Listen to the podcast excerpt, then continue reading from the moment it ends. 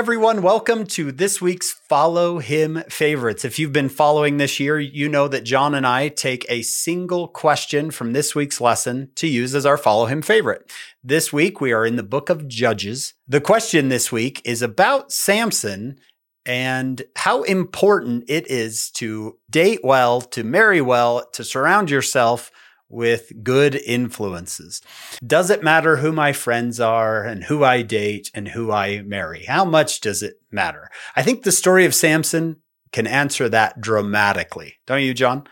It's a tough one to talk to kids about taking a hard look and saying, Do I need to change my friends? I love that word that you use, Hank, the influences. And you know, the example I like to use with teenagers is driving because they're all very excited about getting the driver's license and stuff. If you're in somebody else's car you're going where they're going. Are you an influencer or are you influenced? And President M. Russell Ballard said once, We must influence more than we are influenced. Really requires a bit of honesty to say, What are my friends doing to me? Are they taking me where I want? Are we all helping each other get where we want? If my friend's driving the car, it's it's okay because we both want to go to a good place or not. So it, it's a great question. Do I influence or am I influenced? Excellent. Yeah, there's only that I know of three people in scripture who had their birth announced by an angel. Two of them are well known John the Baptist and Jesus. The third is Samson. It's Samson. And nobody could pick him out, right? When I asked, no one could pick him out. Why? What happens? I think Samson's major downfall comes early in his life when he says, I want to marry someone who is not of my faith and uh, his parents try to say is there is there someone of our faith you could marry? And he decides no i'm not going to do that. And and then things kind of just keep spiraling there with the people that because of this marriage the people he's surrounded by bring about his his downfall. So it does matter who you are surrounded by who you date and who you marry. We would love to say, oh, no, it doesn't matter. Life will be the same no matter what. And by the way, when you do switch friends or switch, you know, when you decide to end a relationship, we're not saying those people are evil. You don't have to go through your friend group and go telestial, telestial, outer darkness, telestial. You don't have to do that. You can just say, look, this situation is not good for me this circumstance. It just does not work. So I hope the Lord will take care of you. I hope good things for you, but I cannot stay here. Do you remember in the Book of Mormon? There's this point where King Noah can do the right thing. Do you remember this? King Noah can do the right thing and let Abinadi go. And he was about to do it. And he gets influenced. His priests, the, his friends, they push him to do the wrong thing.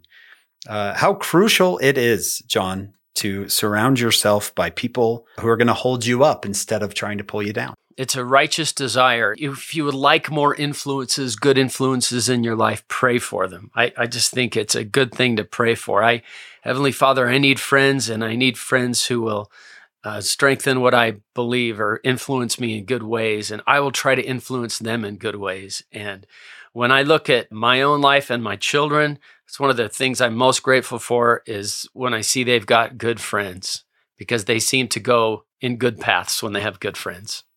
So we hope everybody listening take this seriously. Again, you don't have to be judgmental. Some so often we make this about, well, you're judging my friends, you're judging my boyfriend, you're judging my girlfriend. That's not what this is about. This is you saying, what is the best situation for me in which I can live the gospel? Didn't you say, John, you love what Elder uh, Hales oh, yeah. used to say about a friend. Yeah, Elder Robert D. Hales. So this is going back. He was actually, I love this because he was a fighter pilot, because I love airplanes. And the talk that he gave was called Return with Honor, because that was the motto for his squadron, I guess.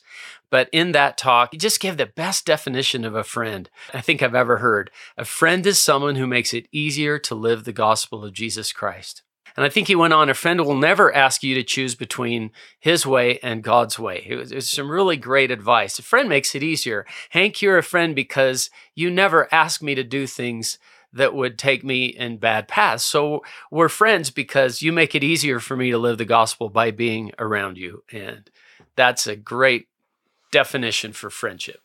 Excellent. Absolutely excellent. So take a look. Everyone listening, take a, a serious look. John and I are going to do it too. We're going to take a serious look at, at the influences in our lives. How influencing are we? How influenced are we? And see if we need to make a change there because we don't want to end up on the road to tragedy like Samson does. It's it's a it's a very sad story where if he just makes some er, some changes early on, it could end up wonderfully. So it can be a wonderful lesson for us. If we want to end up in good places, we got to make some good decisions early on.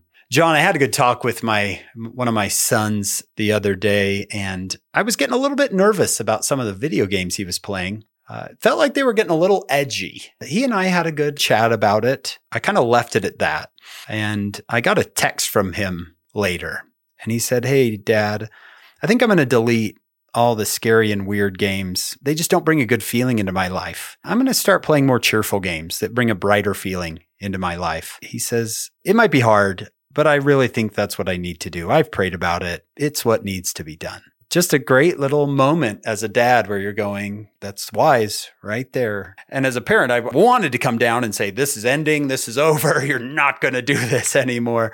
But I felt like, let's trust the Lord. The Lord will talk to him right? The Lord will guide him. So just a shout out to my boy for for making a good decision on his influences. And Hank, I love what you said just then. Just we're going to look at our influences because it's not just people. It could be you heard President Nelson talk about social media. Is social media a friend? Is the internet a friend? Are the movies I choose a friend? Are they making it easier for me to live the gospel? And so looking at all the influences, not just people, that's a great way to to put it. Awesome. Well, we hope you'll join us next week for Follow Him Favorites. Come join us on our full podcast. It's called Follow Him. We are interviewing Dr. Dana Pike, and we're going through the book of Judges this week. I think you'll love it. Come on over and join us. And make sure to join us next week for another Follow Him Favorites.